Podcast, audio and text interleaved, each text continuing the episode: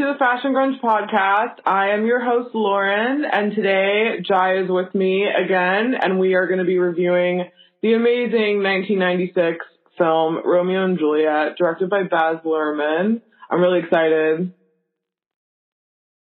Say hey, Jai. Hi. it's always really hard to prompt an intro, I'm sure. I think I'm just so excited that it took me a while to digest. Yeah, I mean, we decided to watch this because, uh, yeah, it was on the Star, it's on Starz right now. If you have Hulu, you can sign up for a free trial for a week. So I saw that it was on there and I was like, oh my gosh, we have to do this movie. So I was like, okay, we have to do it. So now we're to do Romeo and Juliet, which is crazy because I, I always think about it and then I think about, oh yeah, I, a lot of people either don't talk about this enough. So I'm glad that it was available that we could watch it. Yeah, it's it's really cool. I mean, rewatched it because I've seen it like ten times. So cool. So let's go into it. What are your what are your overall thoughts with the film? Like, what's your or maybe should we even go into like what are you doing now? Like, we're on day. I'm on actually day 19. So. Oh yeah. Yeah. What are like what's what's the the chit chat on what life is, and then we'll get into the the movie. what are you um, up to? Well, today was meant to be my beauty day. Not all day, but you know, a few hours. But then um I just had things to do like cleaning and, you know, you can get quite obsessed with cleaning and, um, I mean, I can anyway, but yeah, so, I mean, honestly, nothing has changed since last week. I don't think I'm still doing the same, just trying to have a routine and, um, catching up with a lot of people on video calls. Um, drinking as much wine as last week. Um, eating more. That actually, yeah, that's the newest thing. like the only thing that's changed. I'm definitely eating way more than last week. Oh, really? Yeah, like I feel that last week I was more like disciplined, and the week before I had more discipline really, and now I'm like, oh, I just need to grab a snack, and you know, an hour later I'm just gonna get some more, and yeah. It's not cool. I'm going to be really fat by the end of this pandemic. No, you're not. I mean, who cares? I feel like that might actually help you in this case. Help Maybe me? I don't know. Might help your immune system. I don't know. Like everyone, everyone can stand to gain like ten pounds from it, so I don't think anyone should be freaking out. Like we'll be fine. I feel like I'm glad that we at least so far have food that seemed like I would be more worried if there wasn't food and people were not being able to eat. So I guess I'm trying to find the silver yeah. lining in it. And when everything opens back up, then I'll just probably, maybe I'll just become one of those exercise people. Maybe I'll, this will turn the tide because I'm not an exercise person at all. And maybe this will turn the tide and I'll be like, oh my gosh, I can go out now. I'm to go running like every day now. Maybe, because, like, you never know. Yeah, so maybe this is, maybe this you know, there's some kind of silver lining to everything, I guess. I guess you could yeah, say. So, like, I mean, I. Oh, yeah, go on. Sorry, we're like talking at the same time. Um, every podcast I've listened to, like you said, other people are recording it this way. I feel like a lot of shows now are like this because everyone's kind of forced into remote. So yeah. it's hard. That was I can't see you, so I'm thinking, um, is she about to say something, or is it my turn? I can't really see. Even even even then, because I I tried it once, but the thing is, if your internet lags even like two or three seconds, it'll you'll still end up stepping on people's words unless you have a crazy fast connection that's real time and like HD. But I feel like if there's a slight delay, you'll still end up like it'll still be like two or three seconds where you're like, what? Oh, okay. Kind of funny. Yeah. Well, I'll I, I'll try to pause a bit, but yeah. Yeah, I mean, we're not doing serious journalism here, people. We're talking about a movie. Like, I mean, we're trying to have fun, so we're trying to pass the time. So, uh, you know, we're not running like a news organization, so I guess we're we're not going to take ourselves too seriously here. But have you watched? What have you been up to then? I've been uh, watching mm-hmm. Tiger King. I can't even tell you. I really wish I could turn this podcast into a Tiger. No. Oh podcast because I am literally riveted and I would love to talk about it all the time. And maybe in some crazy way, or uh, maybe if there ends up being some kind of bonus section, like I'd love for people to have me review Tiger King because I have so many fucking thoughts. Like, I mean, I think you have to do it, even if it's not 90s. I feel that you can make an exception because it is such an insane show. You can't even make that up. You can't. no, like, no. so absurd and crazy that it, it would make, if it was a film and you were watching it, you would think that this is like a terrible movie because it's all so fake and ridiculous, you know? How far have you gotten? I'm on that episode where um one of the husbands dies. Oh, okay.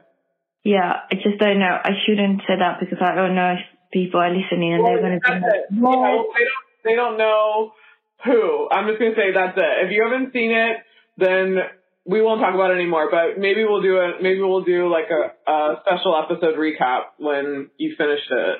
Yes, please come I don't even know how. I don't even know how I could do it. I feel like they're in every episode. They're just every five minutes. I'm just like, what? Wait. Yeah. Whoa. Um, can we also can we just take a moment to like talk about fashion because that show is just mental. Like it's so mental. what everyone is wearing. I'm telling you, if it was a movie, you would be like, who came up with this? Like, who's the costume designer for the show? Yeah. Oh, easy. It's just it- crazy. It almost feels like it was like arranged to look that way, and like, Yeah. oh god. I mean, that lady, the the woman, oh, Oh, Carol. She was head so animal print. like her bike is animal print. Like her bicycle is animal print. It was just it's crazy. Like we'll we'll have to do one. We might just have to do one just for shits and giggles because it'll just be a bonus episode because there's just too much to talk about. And Yeah. uh yeah. But yeah, everyone should watch Tiger King. I'm sure it's out on Netflix like all over the world at this point, I'm sure.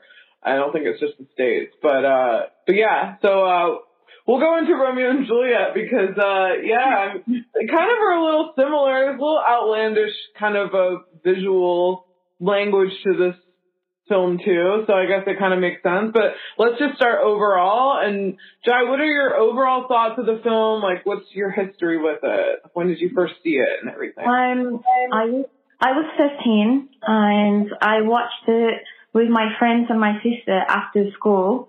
Um, I obviously was too young to be much of a film critic then, but I just remember thinking, like being so mesmerized by um the version, like that version of the film. What because I saw the the 60s one, like when I was younger as well. I watched Mhm. that one, and then obviously you know the novel, so just like to see a modern version of it and with Leonardo DiCaprio, I was just like totally in love with him. So, I'm um, like I'm sure every girl was. Um, but yeah, I don't you The funny thing is, is I don't think at that point in '96, uh, Leo was on his way to becoming a heartthrob, but it wasn't until Titanic that literally everyone knew his name. Yeah, Because he he was he like people knew about him. He was on the way, but he wasn't like the Leo that we know now, or like No. the Leo that we know like two years after this. It was like, oh my god, Titanic. But I think that obviously I I've seen so many films with Leo bef- like by then. Like Mhm. I was really good up with him, but obviously he looked amazing in the film. And I feel I'm I'm not sure if it was this film or Titanic that just um that's when his life changed pretty much. I think it was it was Romeo and Juliet. I think he said that after he shot these, like his life just wasn't the same because he was just like uh, being followed by paparazzi everywhere, and he knew that that was like a turning point. Yeah, I definitely think it was like within those like those years, like the Romeo and Juliet Titanic years. At Yeah. least for I know for as a fan, I feel like a lot of people didn't know who he was until Titanic. I'm sure in Hollywood, like people, I mean, because lots of people saw Romeo and Juliet, but I feel like mm-hmm. in in that way, I feel like he he was more of like like he became more of a heartthrob to everyone in Titanic. Yeah. Everyone saw that. It wasn't like so specific. Like this was very like you know Shakespeare, so it wasn't like everyone saw it, but yeah. yeah. But um, so yeah, obviously Leo was a huge part of it. Um, like my sister and I were totally in love with him, and um, also I think the music um was so cool, and it was all the bands that we were into and like we were listening to then. So I think that was like another huge part of the film. Um, yeah, I mean, I loved it. I loved it, and I've I've seen it about ten times. Like last time I watched it was two months ago on a plane as well somewhere. well, that's cool. Yeah. What about you? It's kind of I almost exactly the same thing. Like I was 13. Uh, I was in seventh, like seventh grade, like of, of school, and we were learning about Romeo and Juliet, learning about Shakespeare in school, and we saw the 1960s one, and we were all like, mm, like, oof. I mean, it was it's okay, but as to a 13 year old, that 60s one is not riveting. Yeah, you know, it's very much like a play, like going to see an old play. And then when this film was coming out, there was, I mean, there was a lot of promotion about it. And then when it came out, we, we went to go see it in the theater. Uh, not my class, but like we were to go and then kind of write about the adaptation. So I wrote about it in school and I just became obsessed. Like I just became obsessed with Shakespeare in general. Like I started reading a lot of Shakespeare and like at a pretty young age, I just got really into it because of this film. And I think this kind of, I don't know if this, I mean, cause I'd seen a few other films before this. I think I started really watching films when I was like maybe 11 or 12. I had like a friend who had some older siblings who would be like, Hey, watch this tape. It's really cool and it would be like it would just be like weird. Like my friend gave me Annie Hall, the Woody Allen movie Annie Hall, when I was really young, and I was like, this is really weird. But he was like, you have to see it. It's like the greatest film ever. I didn't understand it, and then of course I watched it like years later, and I was 17, and it became like one of my favorite films. But but it's but it was like I started watching a lot of movies, but this was just unlike anything I'd ever seen. And then yeah. learning about it in school, I was like, wow, the the colors, like the visuals, everything. So I just became obsessed. And obviously, yeah, the music, they used to play on the radio all the time. They used to play that garbage song. Oh my god, yeah, Crush, right? Yeah, mhm. So yeah. I was like, oh, this is so cool. So yeah, that's kind of, yeah, I was almost the same as you. Like, I was just really super into it. And yeah, I just loved it. I still to this day have only seen Titanic once and will never watch it again. It's probably one of the worst films I've ever seen. Um, and I don't get the appeal. I, I, I was always kind of mad that everybody was like, oh, Leonardo DiCaprio from Titanic. I was like, he just did Shakespeare. Like, Titanic is bullshit. I think guys- because it was more mainstream. It was a huge production, really big actors, and like, I think, yeah, I don't know, like, people love that film. It's crazy. Yeah. And that song by Celine Dion was played oh. everywhere for years. Everywhere. For years. It was like number one. I don't know. Like, yeah. It's a big deal. That's so crazy. Yeah, we had we had kind of a similar experience with it. Yeah. Well, I have some uh director. I looked up uh Baz Luhrmann, the director, and like some just some production notes about it because I always find that really interesting. So uh, Baz Luhrmann is Australian, Australian director. Uh, his first film is Strictly Ballroom, which was released in '92, which I have not seen, but it oh. I think it's an Australian film. Have you seen it? I have not. No. Okay. Yeah, I haven't either.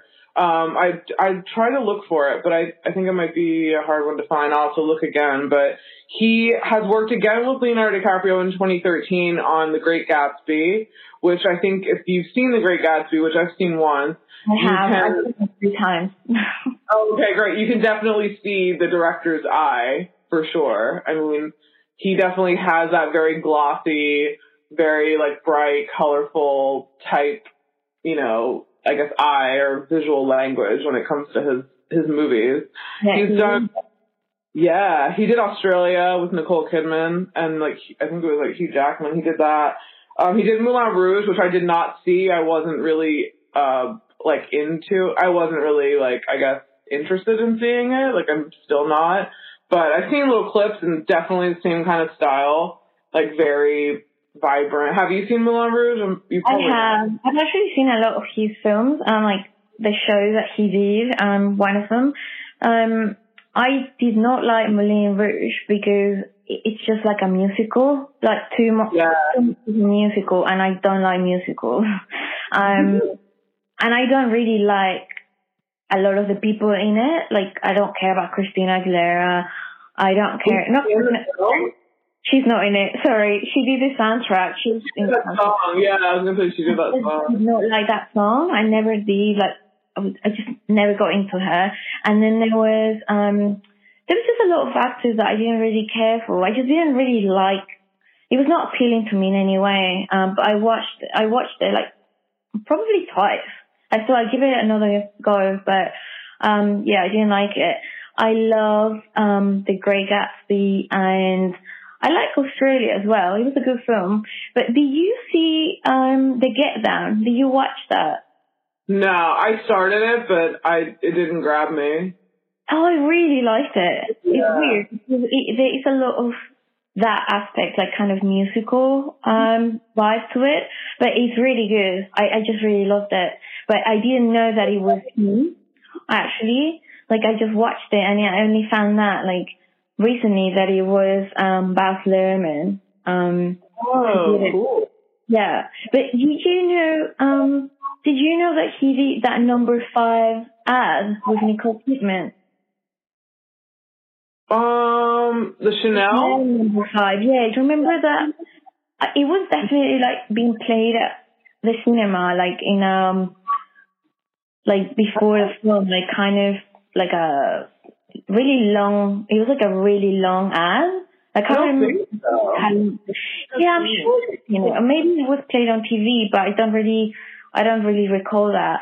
Um, it's like really famous, and it's kind of like in New York on a rooftop, and it's really over the top, like really cinematic, very similar vibe to Moulin Rouge. Oh, okay. I'll look it up. Yeah, it's like um, Nicole Kidman is like obviously like famous and a celebrity, and this guy is like really beautiful. It's like really famous actor, and um, it's just like a number five Chanel. Uh, but it was like so expensive. It was like thirty three million. What?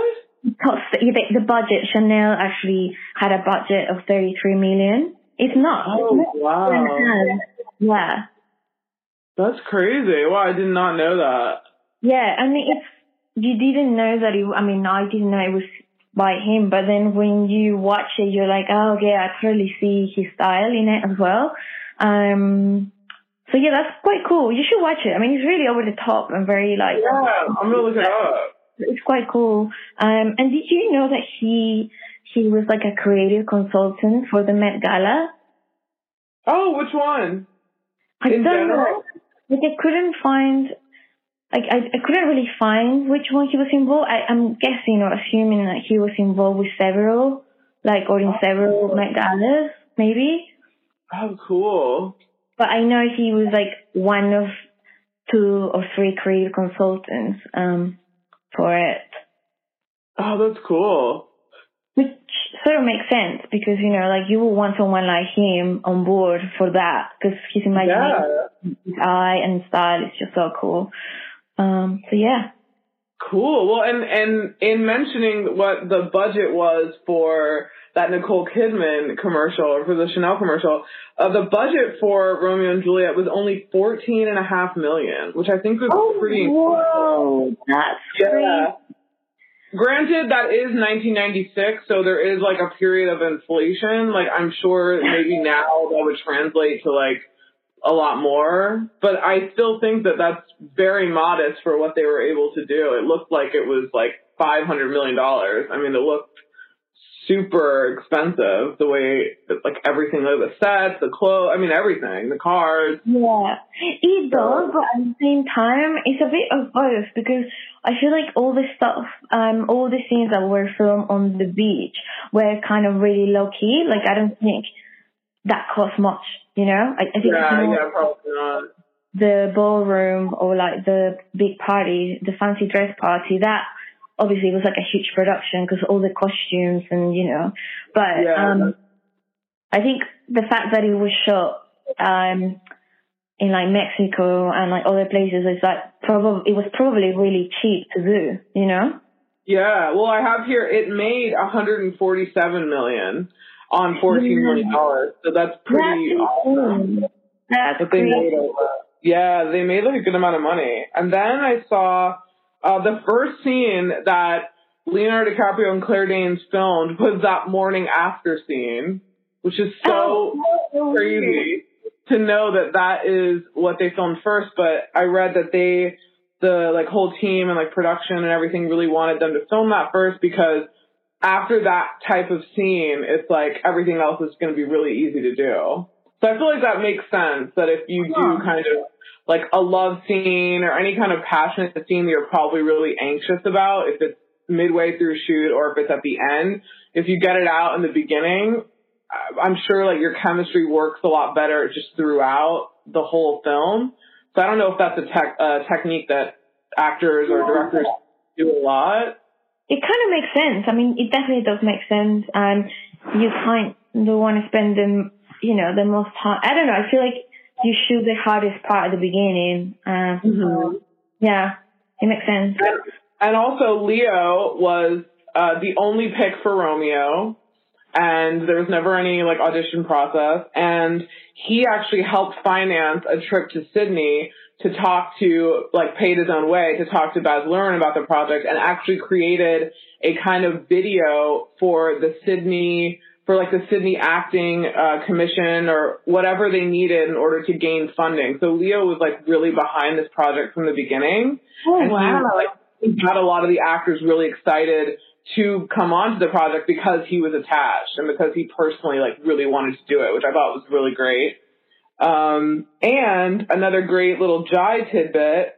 Um, Baz Luhrmann personally asked Radiohead to compose exit music for a film, the film that's in the the, the Yeah. ending credits. Uh, Yeah. I had no idea. Cool.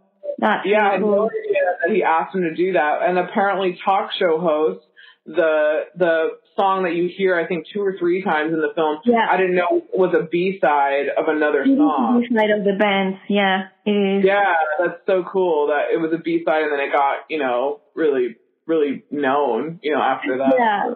And I love that um exit for um exit for film is like included in like OK Computer, you know, that's really cool. Because I feel like sometimes when artists make um songs for films, you I mean obviously they're like just the soundtrack. They don't get they don't they're not part of the their albums, but it, it's Yeah. cool. It's really Yeah. cool. And also, I wanted to give a just a little shout out to uh, Donald McAlpine, who's the cinematographer, because like fuck, I mean, the cinematography and the costume designer her name's Kim Barrett. That was her first film she ever did costume on. Oh wow. That's crazy. amazing. Isn't that amazing? Name's Kim Barrett. She's Australian, and Yeah. after that, she did the Matrix costumes. Like she's look her up. She's legit. She does a lot of really dope films now. But I can't believe that Romeo and Juliet was her first because this film is. I mean, you even see now people are doing collections based on this film, based on like Oh, what yeah. they're. Yeah, so that's pretty amazing. It That, is. um, It's so cool. I I'd love to know her um creative process to do the costumes because it doesn't obviously like it's not just like like a modern version of the of the novel. It's just a completely different thing. It's just like separate. You know, it's not like they try to recreate something and like I don't know, did like sixties or like sixties style or whatever. They just created everything. Like, you know, it's like um so I do wonder what they they base the costumes on. Like what was it? Well, I have I have a bit of information on that in when we get to that um, when we get to talking about the fashion and everything. But I'll link it in the notes. There's a really interesting article on ID from a few years ago where her and I think the production designer, who's also a woman, they talk about uh, like their their costume inspirations. And I have a few notes on that too. And also another interesting thing is the next Baz Luhrmann project that's supposed to be coming out in 2021, although who knows now, is an Elvis biopic and Timothée Chalamet is playing Elvis. So that's yeah, I heard about it. That's in the pipeline apparently. Yeah. yeah. Let's see, you know, he's not young. Yeah, we'll see about that. Uh, I'm not like super impressed or like, you know. With Timothée Chalamet? Yeah, or just, of- he's fine, but I don't think I feel like they there's such a big boss about him. Like Yeah, that's a whole other podcast. That's like an unpopular opinions podcast because I have an issue with people comparing him to Leo. I was like, no. like, Yeah. I, And I mean- don't, I don't think so. it's not his fault, obviously, but it, No, it is no. when the industry makes that kind of comparison. They're like Yeah. the new whatever, you know, like it's so lazy that people just can't describe someone like as a separate thing, and they always have to say, "Oh, this is like the young version of whatever actor of yeah." Mhm. But he's not like, I don't think he's like Leo at all. I think He's not. like, No, like, he's world. It's like 25 years later. I mean, the films are different. I mean, everything, the content's different. I mean, everything's just really different now. So I feel like it's, I think they just mean like heartthrob, like girls are all over him, just like girls were all over Leonardo DiCaprio when, when he came out. So, I mean, it's kind of like, I guess, but, well, moving on to the whole vibe and themes and fashion and, and music and everything. So what, what do you like? What are your favorite fashion moments and, and everything? fashion. Well, there's so much, but um, I love.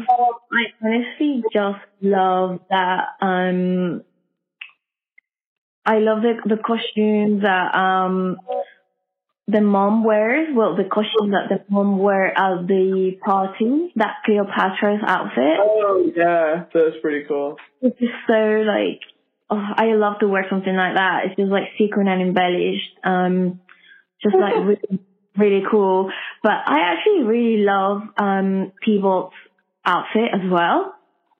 The devil or the one in the beginning where he's wearing all Yeah, black? the one at the party. I mean, he just looks great, honestly, in every scene. Like, I love what he wears, but um, I love his outfit at the party. It's just so sleek, and you know, you're not really used to see men wearing like fitted clothes like that, but with that looking sort of, I don't know, it's just really stylish and really sleek.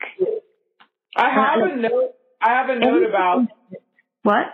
I was gonna say I have a note about John Leguizamo in like talking about the actors in it. As I was super impressed with John Leguizamo in general in the Yeah. film. It was Like I, amazing. yeah, I did not expect that from him because I think I'd seen like some kind of like funny, like weird movie that he did before that, and I was just like, I didn't think he was a serious, like a dramatic actor. I thought he did more comedy and things like that, and I was just really impressed by him in general. But I do, yeah, I do love Tybalt Out. But I love how he's supposed to be Juliet's like first cousin and looks absolutely nothing like her. I was like, Yeah.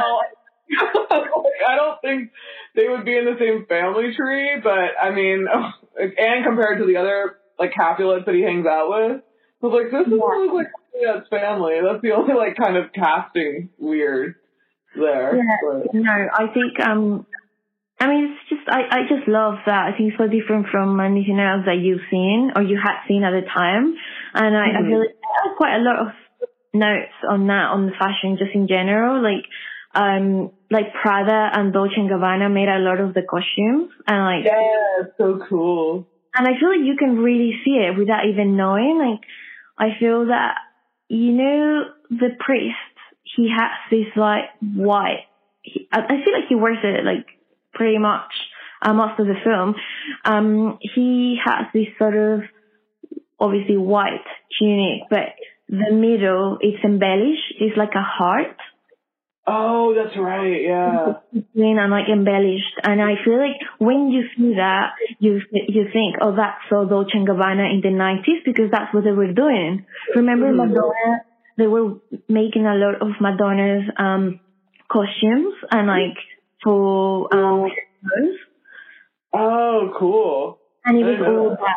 Yeah, and but it's funny actually because you would think that the shirts, the Hawaiian shirts, were Dolce and Gabbana, but actually they weren't. They were Prada. Prada did that. Oh, cool. They did Um, custom, right? It was like custom Yeah. stuff that you could buy. Yeah. And they, um, she also did the wedding suit, Leo's wedding suit. Did she Um, do Juliet's dress? Like the white dress? Yeah, she she did that, and also the angels. Uh, no, actually, that's lie. The corset that she wears at the um, party, that's Dolce, actually. Oh, cool. her wedding dress was Prada. Um, and all the, I think basically how they broke it down was that Prada focused on the Montague family, like on all the Hawaiian shirts and all like Yeah. the kind of pieces. And then um Dolce and Gabbana did the Capulet family. Like they did all that like velvet and like leather Yeah. um, all the embellished pieces, which is really cool, you know? That's really cool. Having like big love all the, so cool. Yeah, like aside from the fashion, like my two standard, like I mean, I'm obviously against like guns in general, but I love the guns. Like the guns, just I mean, I'm against not guns in general, but I'm against like gla- like glamorizing them for like what they do. But just the the aesthetics of the guns in the film and how they're called swords, which I thought was really cool.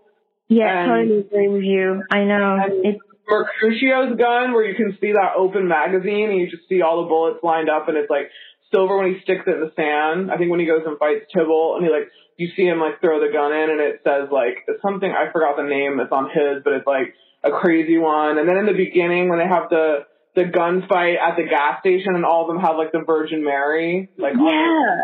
the side handle, whatever that's called. I don't know what called. I'm not a gun person, but it like there's the side part and it had like the Virgin Mary and then underneath they had their like the seal, like their family crest and their name. So you could see like Yeah. Capulet or Montague. I thought that was cool.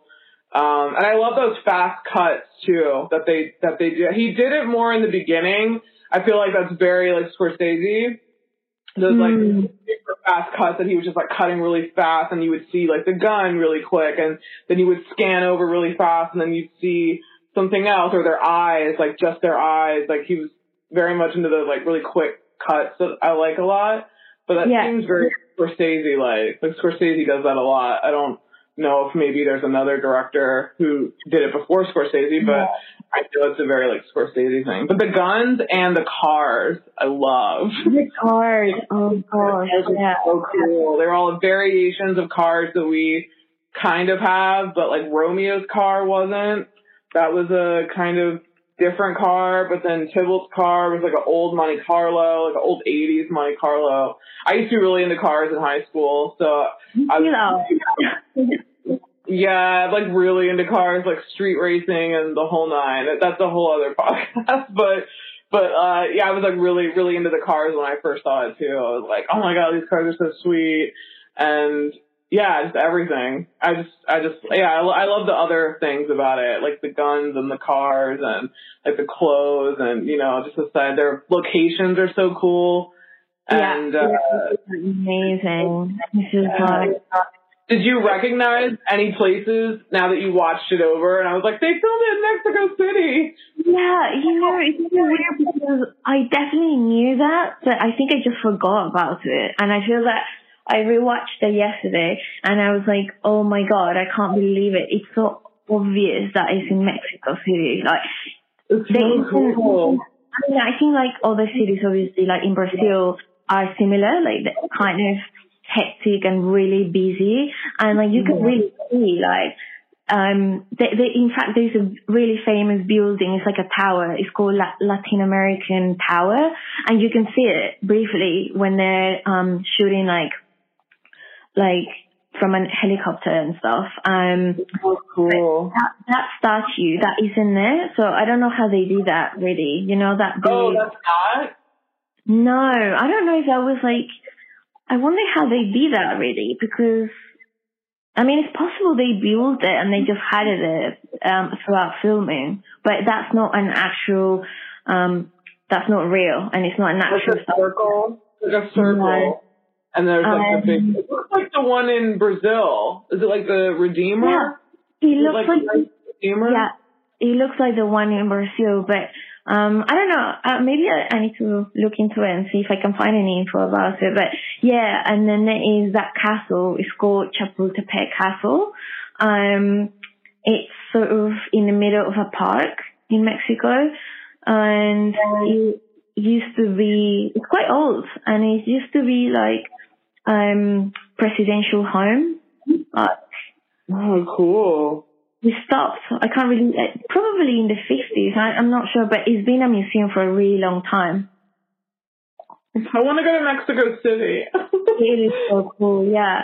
And even, you know, those things like, I wonder what they filmed in Miami because it's quite similar to like beaches in Mexico, I suppose, like the same vibe. Um, I feel that by looking at the extras, it's very possible that it was Mexico. It was that beach in Veracruz in Mexico. I think I think Veracruz. I, I think I read somewhere that that was a filming location. Yeah, because you can really see, like, it's kind of like, um, the extras look Mexican, so that's how I can tell. Yeah, it says Boca del Rio, Veracruz. yeah. That's what it says. Cool. Mhm. Yeah. Um, oh, it says the church is the Immaculate Heart of Mary and the Del. Is it Valle? Del? Valle, yeah. Yeah, so that's, yeah, there's an actual church that's still there. Um, but is that neighborhood is very close to Roma, so yeah, that that's fine. But I'm talking about the statue, you know, of that. Oh like, yeah. Uh, yeah, I haven't not- seen. I haven't seen that. that's that. not like a real thing. That's not that doesn't exist in Mexico. Oh, cool. Yeah, I really Um, like how it's very like fancy at the Capulet side, but then it seems like mm, like Romeo hangs out in like a grungy, like dirty pool hall and like a beach, and Yeah. like he's rich because I mean I think they're both of the same like socioeconomic level. Mhm. But it just seems like all of his friends are way more like down to earth. She's really young though. Like she doesn't really have any friends. Just the nurse, Juliet.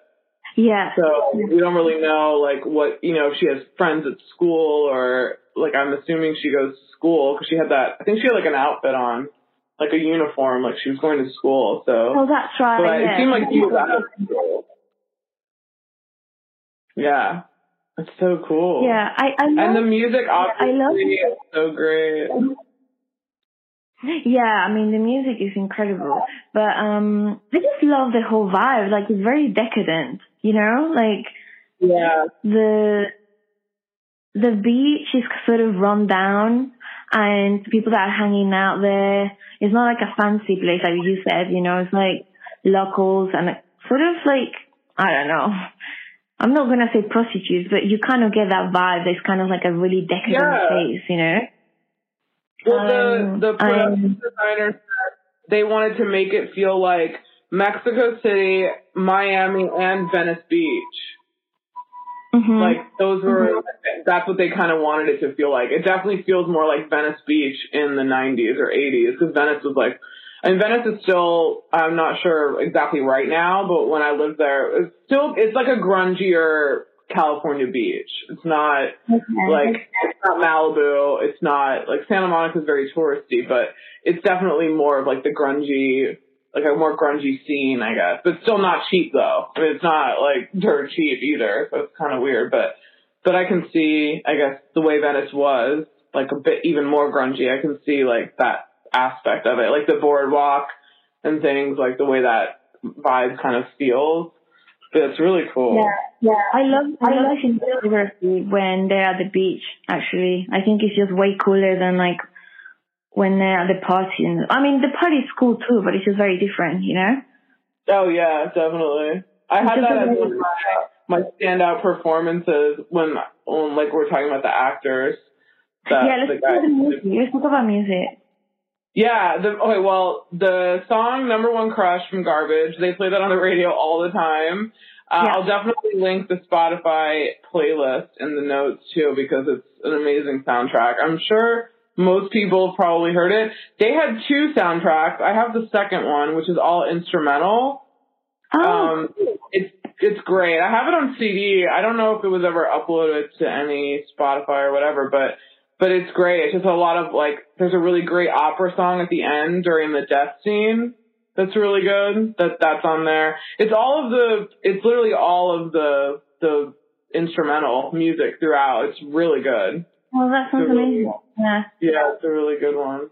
Yeah, I, I think, um, I mean, it's just funny to think that we had CDs and like, you know, and I played that like over and over, like all the time. Like, especially Mhm. when it came out, like you would just like play like 10 times a day, you know, every day. Yeah. Like, songs, but it's also stuff that you, I, I mean, I'm sure you like as well. Like you were into it before, like you Radiohead and Garbage and um, yeah, um, Cardigans. Yeah, Butthole Surfers. Um, Mm, cool that song. song, Des'ree, that like kissing you song. She had another song that was out before that, but the kissing you song I know was huge. Yeah, yeah, yeah. Yeah, there's another there's another really good song. It's a really it also has a few bands that I didn't even know. Like that band Mundy. Oh They yeah, have I a song think on there. No. Um, Yeah, I didn't know them. And there's like and there's like One Inch Punch who I didn't know. There may be like three or four bands I think on there that I didn't really know. Gavin Friday I didn't know. I mean I know the song, but I didn't know like who he was. And yeah, but it has such a great mix of both. Like Yeah, you know, for sure, it's a big mix for sure. Um, I okay. Can we please talk about that song? Everybody's free. Um, on screen. yeah, I know. That song. Okay, I have to say, I'm gonna confess that I Did you cry? obsessed. We knew all the words. Like, like they I were cried. singing the. Definitely cried. You try? I don't know. It was really big in Mexico at the time. Like it was just played. Yeah. And like if you went to a party, everyone would get so excited and people would just start singing along. So like there'll be some people singing to the first sort of paragraphs and then someone else would sing the rest. And it was just like an essay. It was so oh long. wow. Yeah, and it just became this thing that we did. Like we would bunk off school and go to someone's place and listen to music, and we would play that song because it's like it's weird, right? It's a total weird song, but it's also kind of catchy at the same time. The- I think if the beat or the melody is quite sweet and like pretty. Mhm. Um, but I don't know. For And the some guy, reason, the boy who sings it's like really young. pardon? The boy who sings it's really young. Is that Oh the same? no. I think maybe, maybe I'm confused. Is this song that is like someone is just talk? It's it's not really a song. It's that the guy is talking. Says something like "wear sunscreen." I thought Oh, that's Baz Luhrmann. That's Baz Luhrmann, the director. That song came out after the film. That was just a song that Baz Luhrmann had. That's not in the film. yeah, but that was in the soundtrack though. Was it? It wasn't in mine. Really? No, it was like a weird song that just came out because I remember. I'm gonna look it up now. It was like always remember to wear sunscreen. Yeah, Or like wear sunscreen. Yeah, I know the song, but I don't. Let me see. I don't remember being on the soundtrack. Yeah, it came out in '99. Oh no! Oh shit! I'm sorry. Oops. Never mind. Just No, that's okay. I mean, it still has, it still has to do with it because it's it was done by the director of Romeo and Juliet. Like it's a Baz Luhrmann song. Which is weird. It's, but it's called "Everybody's Free to Wear Sunscreen." That, but there's Right. the, the the song I'm talking about is the song called "Everybody's Free," and Yeah. it's the one where that little boy's um doing it, Yeah. Like He's singing it in when they get married. Yeah, and I was like, I cried. and you're like, Yeah. what? No, I mean that song is so beautiful, and that kid just sings so beautifully. Like it, it's really amazing. Like you don't. I feel like when if you just listen to the song, you think that it's like an older lady, like a woman. You don't. It doesn't even Yeah. sound like a guy. You know, like a boy. Um. It's so funny because I had this total picture of like you and all your friends playing hooky from school. Oh no, that is not the happening. Sorry. that I'm like, what? Was the other song? did you do The other song was like weird, like phenomenon, like Yeah. it, which is kind of silly, but yeah. Um, yeah, sorry That- about that. No, that's okay. That one, that one I definitely got because I know that one for sure. Um, oh yeah, so okay, let's let's talk about just a few of the actors in it. I mean, I'm sure you all know the actors, but do you have any like standout moments of like which Yeah. actors really like in it or something like that? I mean, I honestly think besides Leo, like my favorite actor was Harold um, Perrineau. yeah, I remember that. Like he was just amazing. Like you see, like you see him doing different sort of different scenes, right? So when he's at the at the party and he's singing and dancing, that's I think my favorite my favorite scene. I have I have three, but that's one of them. Um, it's just so wild and he's just so funny and like I don't know, he's just amazing in it, really. Um, yeah, I have him down too. even when he's at the beach, like when they're just before they got to the party and he's wearing, you know, that dress and he's just kind of like Oh, moving. the ecstasy, the ecstasy scene. yeah, when he gives Yeah. um, the, the pill. Yeah. Um, Mhm. he's an amazing actor. And then obviously when he, when he dies, that's like another incredible scene. I Yeah, I wrote that down. Yeah, like death scene. He's just so, I think I actually cried when, when Oh yeah, I definitely cried like multiple times throughout the movie. Yeah. And um and another scene that obviously is like I just like it just because it's kind of funny. Um when Paul Rudd is like dancing with Juliet Oh yeah. and he's just like so random and doing these like funny though. Everyone is just dancing along to this really slow sort of song and he's doing like a bizarre dancing and she's kind of laughing and giggling. Um but he also looks really camp. You know? He does, yeah. I just wrote Paul Rudd exclamation point. like that's all I wrote. I know. Like Paul Rudd. he's in so many films in I mean he's in just so many films in the nineties as well, but um he always plays like a different kind of character, Yeah. which Um so yeah, I mean that's Can what like talk about how he looks exactly the same now? well he's a little bigger now, but yeah. Same as Leo. but he really. looks the same though. He's aged so well. That's Like true. it's kind of insane. He's like fifty. He looks so Yeah. good. He looks so good now. Um, I have uh, I have John Leguizamo as another actor. I just thought was so impressive throughout the whole thing. yeah. I, he I really didn't think he was like that great of a ser- of a like dramatic actor. So I, I don't think I'd ever seen him like that. Harold Perrineau, I wrote down. I saw him in the grocery store in LA, and I was pretty excited. What?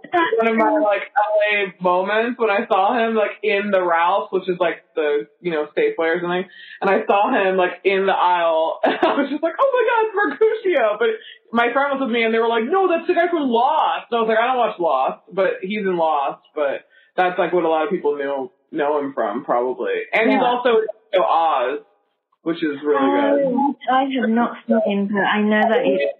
Shit.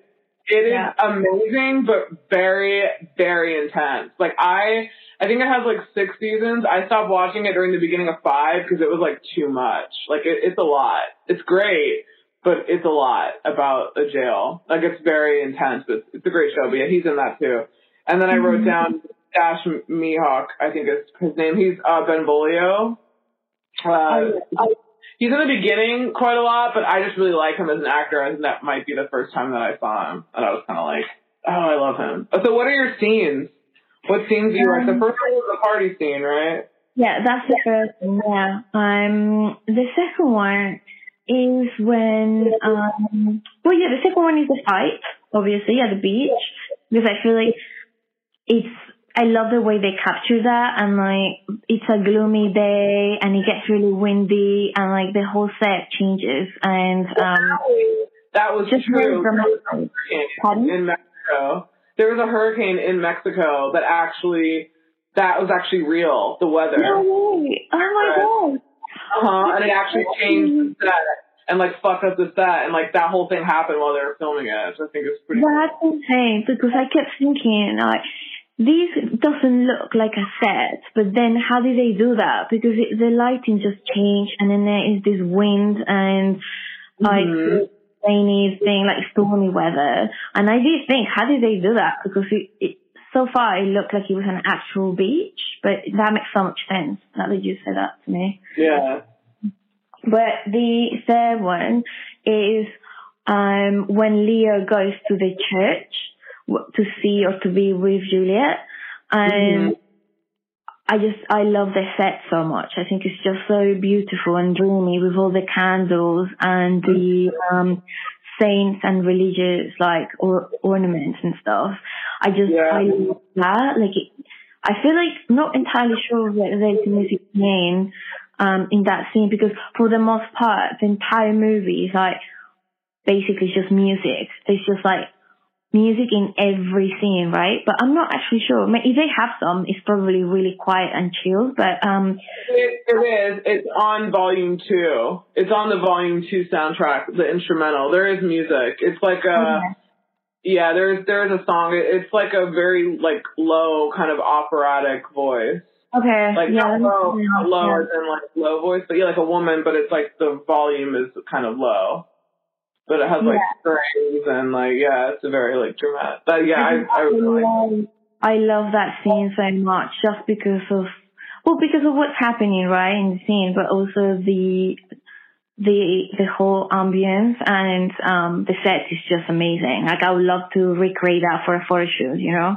I know, yeah, it's really cool. What about yours? What are yours? My three are my my my first scene is when Romeo and Juliet first meet by that fish tank. Yeah. I I just love how there's just there are no words throughout that whole scene. It's just all like you can just hear everything they're thinking by like how they're looking at each other. And I But then just love song, the it's a song the kissing, color. right? No, no, not in that one. No, not No? yet. But I just love Okay. how they I love how they meet. Like I love how he just sees her eye at first and then like and then they both like their heads both raised at the same time and I just love the colors, like how it's that aqua blue and the fish are like neon and blue. Like I just love how the whole like I just love that. I love how they first meet. That was my other one. There's um my Sorry, second favorite. I need to interrupt you because I just need to say that I'm quite Oh. surprised because it's such a like I don't know, it's very like romantic and stuff, and I just didn't think that that would be your one of your favorite scenes. Like, Oh yeah. I'm really surprised, but that's cool. I learned something new about you today. Oh, yeah, I really like that. I just like how I think it's filmed. I really just like the whole. I like how there's just no words. You know, I sometimes think that words. I mean, and it's really interesting too because in Shakespeare, like the words are kind of the key. That kind of is Mhm. what brings the characters together. But I really like how there there are just no words. I think when I was really young, I just, I just, I don't know, I just got it. I just, I was just really like, oh my gosh. I think also it was like this aspirational thing. You're like, oh my gosh, like I want to fall in love like this, where you just see someone like love at first sight and like that's it. You know, 'cause I'm like 13, you know, and like Yeah, you realize that like life is nothing like that at all. It's like the complete opposite. I mean, And it's just like, yeah, exactly. Romance like that is just long, it just, like dead. yeah, it's just no. But yeah, so I like that scene. My second favorite scene is the scene when Romeo is has just like pretty much when he finds out from Balthazar that, that Juliet's dead and Mhm. he like is in Mantua, like in exile. And I just love the whole scene where he like breaks down and then when he's just like crying and screaming and then he's like, you know, I defy you stars. And then I love the whole scene where he's just racing back into town. Like Yeah. I love his, I love like him driving. He's like super manic and he like has to get to her. The cops are like the helicopters chasing him. Like he's getting the poison. Like I just love that whole like it's super fast now. Like it's just it's just ramped up and you know you're like headed towards that last act. I just love that scene so much. I love how he's like, you know, super just like, whoa, and he's just on it. You know, he just he's gone, takes the car.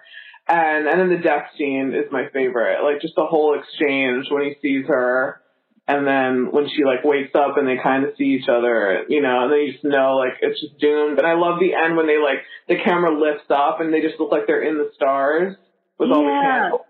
And then That it shows their meeting, Yeah. like you know, like montage and like that whole thing. I was just like, oh, this movie's so good. I was like, I love this movie so much.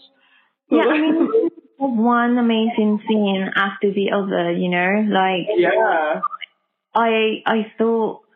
I mean, I know it's a, a little corny and everything, but all the scenes where they they're they're kissing um in the pool and then in her bedroom, I feel like I don't know. I feel like those are like really like up there with like best sort of kissing scenes, you know? yeah. They have a lot of they have a lot of chemistry. It almost feels like I mean, let's be real. It kind of feels like the Notebook. The Notebook's up there when Yeah. riding that raining boat or whatever the hell. When you're just like, oh my god, and to find out that Ryan Gosling and Rachel McAdams hated each other through that whole thought they That's they didn't start dating until after the movie came out. But if you if you go back and research the Notebook, Ryan Gosling did not get along with her at first. Like they didn't even want to read scenes together. He was like, I can't do this. And there's one scene I think where they're fighting where he's like actually mad at her. Like he actually doesn't like her. But then I was like, well, you could never tell because man, they look like they're like meant to be together if anyone is because No, but, but you know what that is, right? It's like when you have feelings for someone and you don't really know what to do with them, so you like you think you hate them, but actually you love them, you know? Yeah, it's like kindergarten. Yeah, it- yeah. The boy will be pulling your hair and, and bullying you, and you're like, oh no, why is he so mean? It's like he's actually in love with you, you know? Yeah, like terrible. That's how they show you their love, like by hitting you and pulling your hair. God, it starts so early. but yeah, it's just like, yeah. I mean, I it definitely is. I think this movie is definitely like one of the most like tragic and romantic stories, obviously of all time. But yeah, I Yeah, totally- yeah. I love it. I still love it. I feel like my mind hasn't really changed much since watching it when I was 13. Like I still am like, oh, I love it. It's so great. Yeah, It's just- same. It's, I mean, it's really just a classic now, you know, it's really one of those films, like, it's, um, I mean, you can't really say it's like a cult classic because it's not. I mean, everyone is seen it, I'm pretty sure. Um, but Yeah, most people, I think. it's Yeah. really just become like a classic. Yeah, it really has. And also a big, big, huge props to the director and the whole team having like a diverse cast too. Because I they could have made everyone white, and then that would have just been it. So it's really great that they have like John Leguizamo in there. They've got Harold Perrineau in there. I mean, they just have like the the I think the maid is Latin too. The one who Oh, yeah, yeah, she is. Um, Oh, she was in Harry Potter. She was the plant teacher. Yeah. one who It has an incredible cast because Yeah. the the one and the actor that plays the priest, he's so. I mean, he was. He's he passed, but um, Uh, he was an incredible actor. I mean, he did he he did Hamlet. He did um, in the name of the Father. He did like so many incredible films. You know. Did Usual Suspects? Yeah, he was in a lot of TV shows, um, and he was active pretty much until 2011 when he died. Um, Oh, but yeah, he's an incredible actor. Um, and I mean, I'm not really a huge fan of Claire Danes now because of Homeland, because she's kind of like, I got so sick of her, uh, like in the show, because I, I used to watch it. And never then- seen that one. yeah, I, I really liked her at first, but then she became really annoying. Uh, I really, really didn't like her character, so I'm kind of like, oh no, I don't really like you. But in Romeo and Juliet, she's amazing. You know. Apparently, Natalie Portman was supposed to play her. Um, oh, I'm glad she didn't. Thank God she didn't because apparently they said when they did screen tests together, um, she like she was like 14 and it looked like he was like molesting her. Like he just looked they were they were like too far apart age wise that it just like didn't like look right on screen. And then the girl who played Buffy, Sarah Michelle Gellar, I think she was also uh considered for it and I think it was Leo who actually chose Claire Danes because he saw how great of an actor she was in My So-Called Life. Like she Oh, won the Golden Globe, like yeah, so he knew that she was young, but she was like really good. Who did So you know? how. Old she was? Do you know? How old she was? I think she was like 16 or 17. Oh, Because I know Leo, I think he was 20. Okay. Let me see. He was 22. hmm And she was 17? 16? Let's see. Okay. Okay. Okay. She Yeah, something like young. young. Yeah, she looks really young, yeah. But yeah. Oh, that's so great. I'm glad we got to review this one. I'm glad I saw it up on the Starz account so that we could review Yeah. it. Now Me things are harder. Me too. Oh. Very The other day, slow. my my friend told me the other day, I was like, I'm trying to get my friends to watch this movie so we can do an episode. And he's like, well, Lauren, you're the producer now, so you kind of have to make sure people have what they need in order to produce the show. So I was like, okay, so now I have to find a way to get, films to people so we can review them if they're not on line or anything. So Thank you so much for getting me an account to watch it. That's really sweet of you. Yeah, yeah, definitely. For sure. I'm excited. Well, we don't know what we're going to do on the next one. We might do something of music, or wait, we might just do a bonus episode on Tiger King because, like, why the hell not?